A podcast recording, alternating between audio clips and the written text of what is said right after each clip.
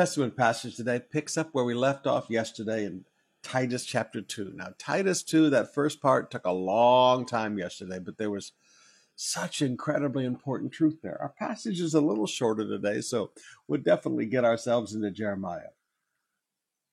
Paul tells young Pastor Timothy, this is, this is a tremendous leadership letter. He said, "For the grace of God has appeared, bringing salvation for all people." There's not, not just a few saved, so this is not Calvinism. You hear a lot about Calvinism in our country now because of all the, the internet stuff. Calvinism basically says only the elect are saved. But grace appeared to bring salvation to all people. Salvation is potentially available for everybody. Training us. Ah, so salva- grace, let's just make a list here. Grace, number one, brings salvation. Grace, number two, trains us. Training us to renounce ungodliness and worldly passions, to live self-controlled, upright, and godly lives in this present age. Now that is a mouthful. So grace is a teacher. Grace teaches us to renounce. Now, now that's a big word. It, it doesn't just say, you know, not participate. It says renounce ungodliness, renounce worldly passion. Again, it doesn't say just not participate. It said renounce these things. These are things you are to renounce. That is not who I am. Like when you renounce your faith or you renounce a claim on something. It, it's a strong word. You, this is not a part of my life. So grace doesn't teach you to live in sin. Grace teaches you to renounce sin and worldly passions. And grace teaches us to live self-controlled. That's beautiful. Self-controlled, upright, and godly lives. So five things that grace teaches us in this present age. This isn't for eternity to come. This is right now. Grace is the greatest teacher in our life to renounce ungodliness and worldly passions. Grace teaches us to live self-controlled, upright, and godly lives in this present age. Like I said, that's a mouthful. In this present age, waiting for our blessed hope. That is the rapture.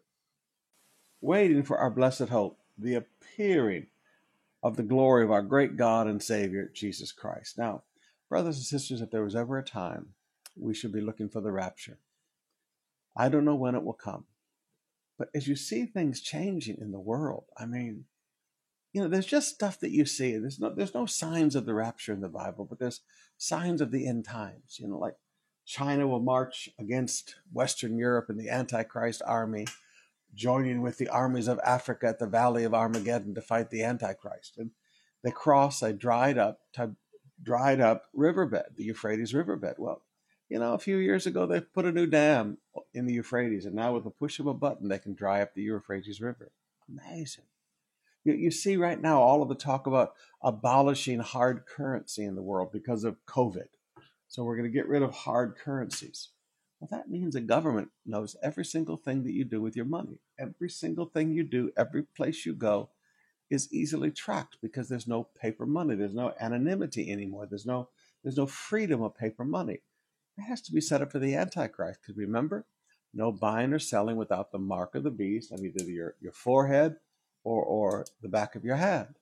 Now, you know, there's things being set up in this world that are just amazing. I'm looking forward to the rapture every day. Come quickly, Lord Jesus, who gave himself to redeem us from all lawlessness and to purify for himself a people for his own possession, who are zealous for good works. Now again, big mouthful, okay? Who gave himself for us to redeem us. We have been redeemed from all lawlessness, bought back from it. We don't, we don't live in sin. We've been redeemed from it. Purify for himself. He purified us with his blood. And we've been purified to be a people of his own possession. We belong to him. We don't belong to this world. We belong to him. and we are zealous for good works. Now, now this, this is the great effect. This is what he expects to see. He expects to see this attitude. We should be zealous for good works. This, this is something that, that we are very much excited about being a part of. He said, declare these things. All right, Timothy, what do you preach about? Or Titus, rather. What to preach about. These things, okay? Declare these things. Exhort and rebuke with all authority. Let no one disregard you. Wow. Now, now brothers and sisters, I, I don't like some of this because I, I like to say things nicely to people. But you know what? Sometimes the role of a pastor is not just to exhort or encourage you. Sometimes it's to rebuke. You know, people want to go around and teach funny things. People want to go around and live funny ways that aren't biblical. My job as, as pastor is not to be popular. Titus, re, exhort and rebuke with all authority, and let no one disregard you. People are supposed to pay attention to their pastor, not to every little voice that comes along. Chapter three. Forgot to turn it on. I always forget on the New Testament part. Have you noticed? Then I get back into it properly in the Old Testament part. Titus chapter three, verse one. Remind them. All right, so here's the role of a pastor. Remind them to be submissive to rulers and authorities, to be obedient, to be ready for every good work. All right, so reminders. We have one. We have two. We have three. We have four. We have five. Five reminders. That's something that I am, these are five things I'm to remind people of. And then he continues to speak evil of no one, six, to avoid quarreling, seven, to be gentle, eight, to show perfect courtesy toward all people, nine. Okay, these are now nine reminders. Wow, nine reminders. Timothy, speak evil of no one. Avoid quarreling, to be gentle, to show perfect courtesy toward all people. He said, why? For we ourselves were once, okay, that was then, this is now. We were once foolish, disobedient, led astray, slaves to various passions and pleasures, passing our days in malice and envy. Malice means to do things to hurt people. That's just how we lived, passing our days in malice, envy, hated by others, and hating one another. He said, ah, this was then.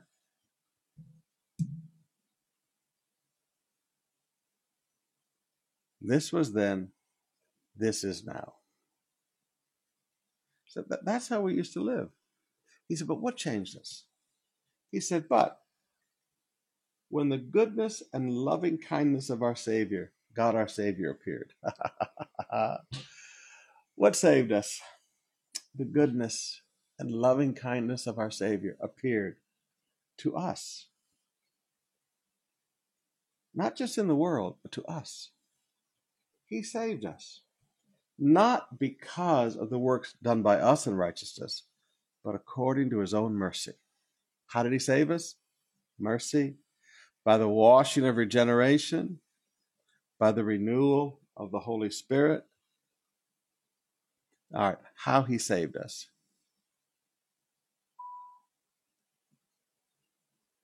Beautiful. Whom he poured out on us richly, through Jesus Christ, our Savior, poured out on us richly. All right, take a truth here. Outpouring of Holy Spirit is never with an eyedropper. The outpouring of the Holy Spirit on our life is never in little bits. Pours out on us richly. So that, we always circle so that, being justified by his grace, we might become his heirs according to the hope of eternal life. We're going to get more into that tonight, so I won't, I'll leave that for later. That's beautiful, though. Justified by his grace, we might become heirs according to the hope of eternal life. This saying is trustworthy. All right, here are these trustworthies. You need to make lists of those trustworthy sayings. And I want you to insist on these things so that those who have believed in God may be careful to devote themselves to good works. He said, all right, now, Timothy, this is a trustworthy saying. This whole concept of salvation here. He said, and I want you to insist on these things. All of these things that we've been talking about above. All right, all of these things. So that those who have believed in God may be careful to devote themselves to good works. He said, now listen, you, you gotta, you gotta push all of this, Timothy. If you want the people to serve, these are the things you have to teach. All right, so people say, how do you get a congregation motivated to serve? Well, you don't go around and sip, sip and do motivational talks. This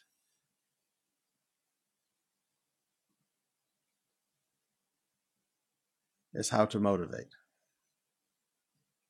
Service. This is how you motivate service. You teach. You insist on, wow, you insist on these things. You teach them and insist on these things. This is what motivates people to work.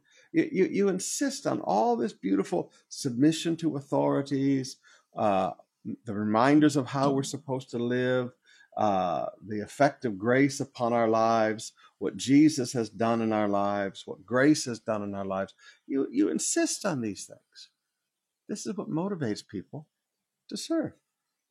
He said, but avoid foolish controversies, genealogies, dissensions, and quarrels about the law, for they are unprofitable and worthless. Now, we've talked about this several times, all right? There are things that Timothy, as a pastor, you just avoid. You, you stay away from this stuff. He said, as for a person who stirs up division. Now, I want you to notice, people stir up division. Division does not exist in the body. We are united by the Holy Spirit. But there are people, and notice it is a person. As for a person, didn't say a group, a person. Every time you find division in church, every time you find division among the people of God, there's a person driving it. And they're stirring it up. They're calling people. They're motivating their friends to call people. There's always a person behind it. After warning him once and then twice, he says, you know what? Have nothing more to do with him. Now, that's how the church should handle a person of division. Person, a person who wants to stir up division, you just have nothing more to do with them. Just, just ignore them. You don't go to their Facebook anymore. You don't go to their Twitter page anymore. You don't go to their Instagram anymore. You just have nothing to do with it. Knowing. Now, this is something that you know. Knowing that such a person. Now, notice again, it's always a person. Behind every division, there's a person. That such a person is warped, sinful, and self-condemned. You, you start digging around in your life, and you're going to find they've got warped attitudes. Warped is like a, a board that got wet, and then it kind of twisted. It's not straight anymore. Their theology is a little twisted. Their attitudes are a little twisted. Their, their, their, their life is a little twisted, you know? They're warped. They're sinful. Dig around, and you'll find a bunch of sin there. Dig around, and you'll see that they live under guilt. They're self-condemned. Not condemned by God, self-condemned. They live under this horrible thing of guilt. There's something going on in their lives. This is why they want to divide people and point everybody at everybody else, because there's something going on in their life that they don't want anybody to notice. He said, when I send Artemis or Tychius to you, do your best. Now, we've talked about this several times already. Do your best. Paul never asked people to do what they couldn't do. Do your best. You know, and, and I think that's something that we have to learn in Christianity. Everybody's best is different. Everybody's best is different. If I do my best to sing, well, you know, my best isn't, my best isn't very good. Pastor Manalo does his best to sing. It's a different story. So do your best has to deal more with your own abilities, and your own situation. Every time you serve God, you should do your best. Now, your best may be off the charts because you have tremendous opportunities, tremendous abilities, et cetera. Or your best may not be very much in everybody else's sight because you have limited abilities and limiting circumstances. But you know what? In God's sight, your best, your best is always good enough. Your best is always perfect. And, and you just need to get a hold of that. Pen problems. My pen is not doing its best. Your best is always perfect in God's sight. Just make sure you do your best. You know, sometimes I see the Lolas singing in the choir. And please forgive me, their voices are not what they were when they were in their twenties and thirties, but they're doing their best. And it is the most beautiful melody in the ears of God. Everybody just needs to do their best. This is a great truth that you just got to get a hold of in life. And Paul never expected anybody to do what they couldn't do. Paul only asked people to do your best. Do your best to come to be at Nicopolis. Now, remember, where is Nicopolis? It's right there just before Philippi. It's the new city right there on the Aegean Sea. For I have decided to spend the winter there. Do your best. Here's that. Do your best again. To speed Zenas the lawyer and Apollos on their way. See that they lack nothing. All right, so uh, meet the needs. When we are trying to help uh, Pastor Dagg or somebody do crusades, or T L Osborne years ago, we, we wanted to see that they lack nothing. We wanted to make sure that everything that they need to do a crusade with is taken care of. Let our people learn to devote themselves to good works, so as to help cases of urgent need and not be unfruitful. All right, so learning. This is something to learn. You have to learn to serve. It doesn't come automatically. Just like everything else in Christianity, there's learned behavior. You have to learn to devote themselves to good works. Why? So as to help cases of urgent need. You know, sometimes urgent things come along, and if people aren't already trained to help, they're not ready and not be unfruitful. All who are with me send greetings to you. Greet those who love us in the faith. Ah, people loved Paul in the faith. He's talking about his faith family. Grace be to all of you. Now, now again, there's some amazing stuff in here. You just got to go take your time and work through it. Amazing truth about living the Christian life inside of a local church. This, this is how it works. He's, he's writing to the pastor of a local church. Amazing truth. All right, let's open up our hearts and spend some more time in worship.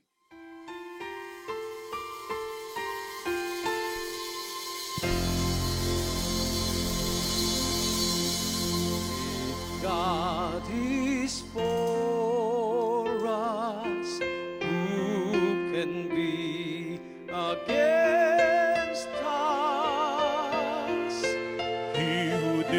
Spare his own son, but gave him up for all of us. How will he not also along with him graciously give us all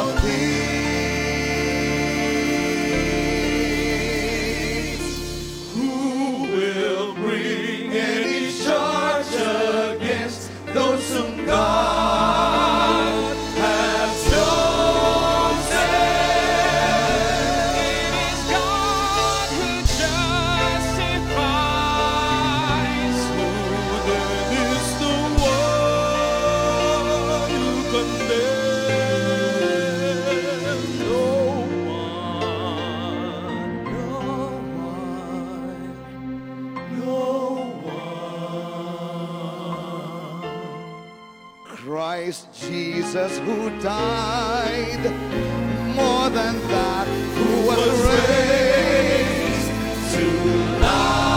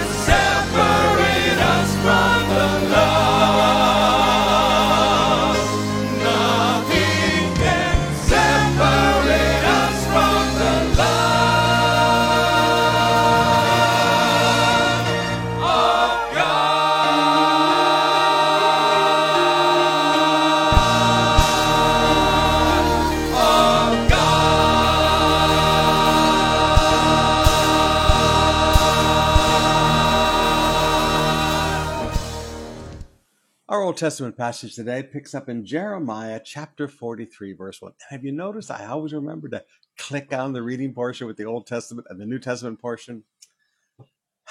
Every morning I seem to forget. We'll click it on now.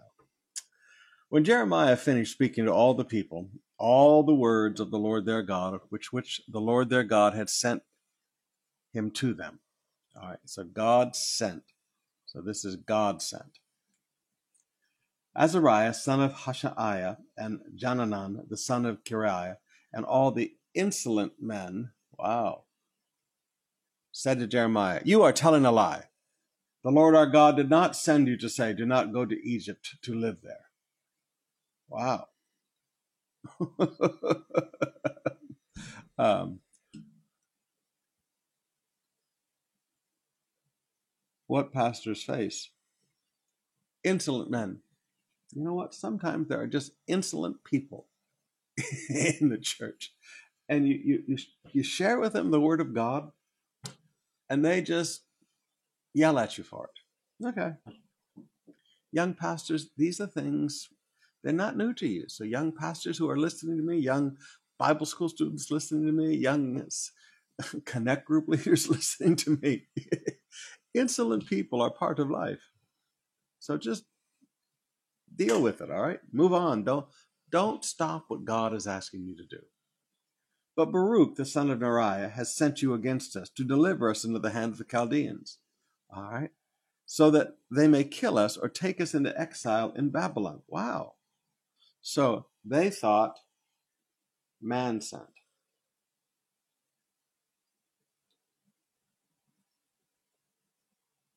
They thought man sent, but he was God sent. So Jananon, the son of Kareah, and all the commanders of the forces and all the people did not obey the voice of the Lord to remain in the land of Judah. They disobeyed. But Jananon, the son of Kareah, and all the commanders of the forces took all the remnant of Judah, who had returned to live in the land of Judah, from all the nations to which they had been driven, the men, the women, the children, the princesses, and every person whom Nebuzaradan, the captain of the guard, had left with Gedaliah, the son of Ahikam, the son of Shahan, also Jeremiah the prophet, and Baruch, son of Neriah. And they came to the land of Egypt, for they did not obey the Lord. And they arrived at Tephanes. Then the word of the Lord came to Jeremiah in Tephanes. Take in your hand large stones and hide them in the mortar in the pavement that is at the entrance to Pharaoh's palace in Tephanes, in the sight of the men of Judah, and say to them, 'Thus says the Lord of hosts, the God of Israel, behold, I will send and take Nebuchadnezzar king of Babylon, my servant, and I will set his throne above these stones that I have hidden, and he will spread his royal canopy over them. He shall come and strike the land of Egypt, giving over, giving over to pestilence those who are doomed to pestilence, to captivity those who are doomed to captivity, and to the sword those who are doomed by the sword. And I will kindle a fire in the temples of the gods of Egypt, and he shall burn them and carry them away captive. And he shall clean the land of Egypt, as a shepherd cleans his cloak of vermin, and he shall go away from there in peace.'" In other words, total victory, folks. "He shall break the obelisk of Heliopolis, which is in the land of Egypt, and the temples of the gods he shall burn with fire." Chapter forty-four, verse one. The word that came to Jeremiah concerning all the Judeans who lived in the land of Egypt, at Migdol, at Tephanes, at Memphis, and in the land of Pathros. "Thus says the Lord of hosts, the God of Israel, you have seen all the disaster that I brought upon Jerusalem and upon all the cities. Behold, this day they are in desolation and no one lives in them, because of the evil they committed." Okay, it's their fault. "Provoking me to anger." All right, so God gets angry. And you know what? People provoke God to anger. You know, that, have you ever been around people that just provoke people? They just want to make people mad, so they, they provoke them. It's like they keep sticking a, a psychological needle in them until the person just gets angry. There are people like that. They provoke God to anger. Now, it's hard to get God mad. God, God's not like a person. God is slow to anger, but you know what? You keep poking God and you get him angry. "In that they went to make offerings and serve other gods that they knew not, neither they nor you, nor your fathers. He said, you know how people provoke me to anger? They go into these demonic temples, and they start making offerings, and they start doing things to serve these, these non-existent gods that are nothing but demons. He said, yet persistently I sent to you all my servants the prophets, saying, oh, do not do this abomination that I hate.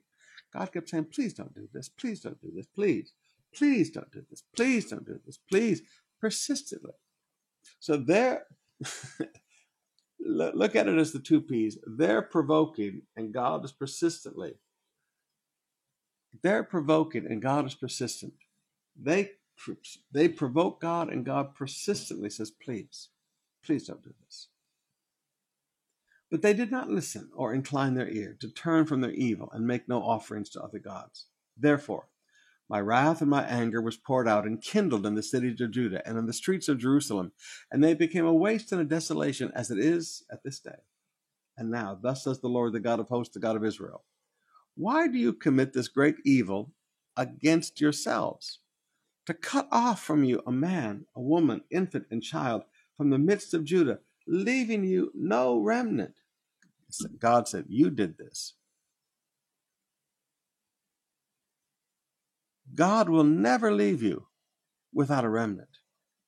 God said, you, you did this. You took everybody out of the land that I gave you. You left no remnant. He said, this is a great evil. Wow. Why do you provoke me to anger with the words, works of your hands, making offerings to other gods in the land of Egypt, where you have come to live, so that you may be cut off and become a curse and a taunt among all the nations of the earth? Are. So here's the fruit. He said, you, you made a decision to leave the land. I left you there as a remnant. I promised I would leave people there, and I left you there, and you left. He said, now you've become a curse and a taunt among all the nations of the earth. Oh, have you forgotten the evil of your fathers, the evil of the kings of Judah, the evil of their wives? Wow. Evil of the fathers, evil of the kings, evil of their wives, your own evil, the evil of your wives, which they committed in the land of Judah and in the streets of Jerusalem. They have not humbled themselves even to this day, nor have they feared, nor have they walked in my law and my statutes that I set before you, before you and your fa- before your fathers. Therefore, thus says the Lord of hosts, the God of Israel, behold, I will set my face against you for harm, to cut off all Judah. I will take the remnant of Judah who have set their faces to come to the land of Egypt. This is the remnant that was supposed to stay in the land. But instead, they have come to the land of Egypt to live. And they shall be consumed in the land by Egypt, and they shall fall by the sword and by famine. They shall be consumed, from the least to the greatest. They shall die by the sword and by the famine. They shall become an oath, a horror, a curse, and a taunt. I will punish those who dwell in the land of Egypt, as I punished Jerusalem, the sword, famine, and pestilence, so that none of the remnant of Judah, here's that remnant again, none of the remnant of Judah who have come to live in the land of Egypt shall escape or survive or return to the land of Judah, to which they desire to return there. For they shall not return except some fugitives. God even leaves a remnant of the remnant. That's mercy. Then all the men who knew that their wives had made offerings to other gods. Wow. And all the women who stood by, a great assembly, and all the people who lived in Pathros in the land of Egypt, answered Jeremiah, as for the word that you have spoken to us in the name of the Lord, we will not listen to you. Wow. I mean, what do you do with that? Stubborn, unrepentant hearts. But we will do everything we have vowed. We will make offerings to the Queen of Heaven and pour out drink offerings to her as we did, both we, our fathers, our kings, our officials, in the cities of Judah and in the streets of Jerusalem. For then we had plenty of food and prospered, and we saw no disaster. All right. So they choose their God because they think that God has helped them. But since we left off making offerings to the Queen of Heaven and pouring our drink offerings to her, we have lacked everything, and have become consumed by the sword and by famine. And the women said, when we made offerings to the Queen of Heaven and poured out our drink offerings to her, was it without our husband's approval that we made cakes for bearing her image and poured our drink offerings to her? And Jeremiah said to all the people, men and women, all the people who had given him this answer, as for the offerings that you offered in the cities of Judah and in the streets of Jerusalem, you and your fathers, your kings, your officials, and the people of the land, did not God remember them? Did it not come into his mind? The Lord could no longer bear your evil deeds and the abominations that you committed. Therefore your land has become a desolation, a waste, and a curse, without inhabitant, inhabitant as it is this day. It is because you made offerings, and because you sinned against the Lord, and did not obey the voice of the Lord, or walk in his law, and his statutes, and his testimonies, that this disaster has happened to you. Not because you stopped offering to the Queen of Heaven, but because you were offering to the Queen of Heaven. Jeremiah said to all the people and all the women, hear the word of the Lord, all you of Judah, who are living in the land of Egypt. Thus says the Lord, the God of hosts, you and your wives have declared with your mouths, and have fulfilled it with your hands, saying, we will surely perform our vows that we have made to make offerings to the Queen of Heaven, and pour out our drink offerings to her. Then confirm your vows and perform your vows. Therefore hear the word of the Lord, all you of Judah who dwell in the land of Egypt. Behold, I have sworn by my great name, says the Lord, that my name shall no longer be invoked by the mouth of any man of Judah in all the land of Egypt, saying, as the Lord lives. God said, you can't use my name anymore. you can't use, you, you can't call upon my name anymore. Behold, I'm watching over them for disaster and not for good. All the men of Judah who are in the land of Egypt shall be consumed by the sword and by famine until there's an end of them. And those who escape the sword shall return from the land of Egypt to the land of Judah, few in number. And all the remnant of Judah who came to the land of Egypt to live shall know whose word will stand, mine or theirs. Wow. God said, we'll see whose word stands. You say, I'm going to do my vow. I said I was going to do this, and I'm going to do it. And God said, well, I said I'm going to do this, and I'm going to do it. We'll see whose word stands. Brothers and sisters, don't have a stubborn contest with God. You're going to lose. Please. These people are having a stubborn contest with God. He said, this should be a sign to you, declares the Lord, that I will punish you in this place, in order that you may know that my words will surely stand. My words will surely stand against you for harm. Thus says the Lord, behold, I will give Pharaoh, Hophra, king of Egypt, into the hand of his enemies, and into the hand of those who seek his life, as I gave Zedekiah, king of Judah, into the hand of Nebuchadnezzar, king of Babylon, who was his enemy and sought his life. Chapter forty-five, verse one. The word that Jeremiah the prophet spoke to Baruch, the son of Neriah, when he wrote these words in the book at the dictation of Jeremiah in the fourth year of Jehoiakim, son of Josiah, king of Judah. Thus says the Lord, the God of Israel, to you, O Baruch. You said, woe is me, for the Lord has added sorrow to my pain.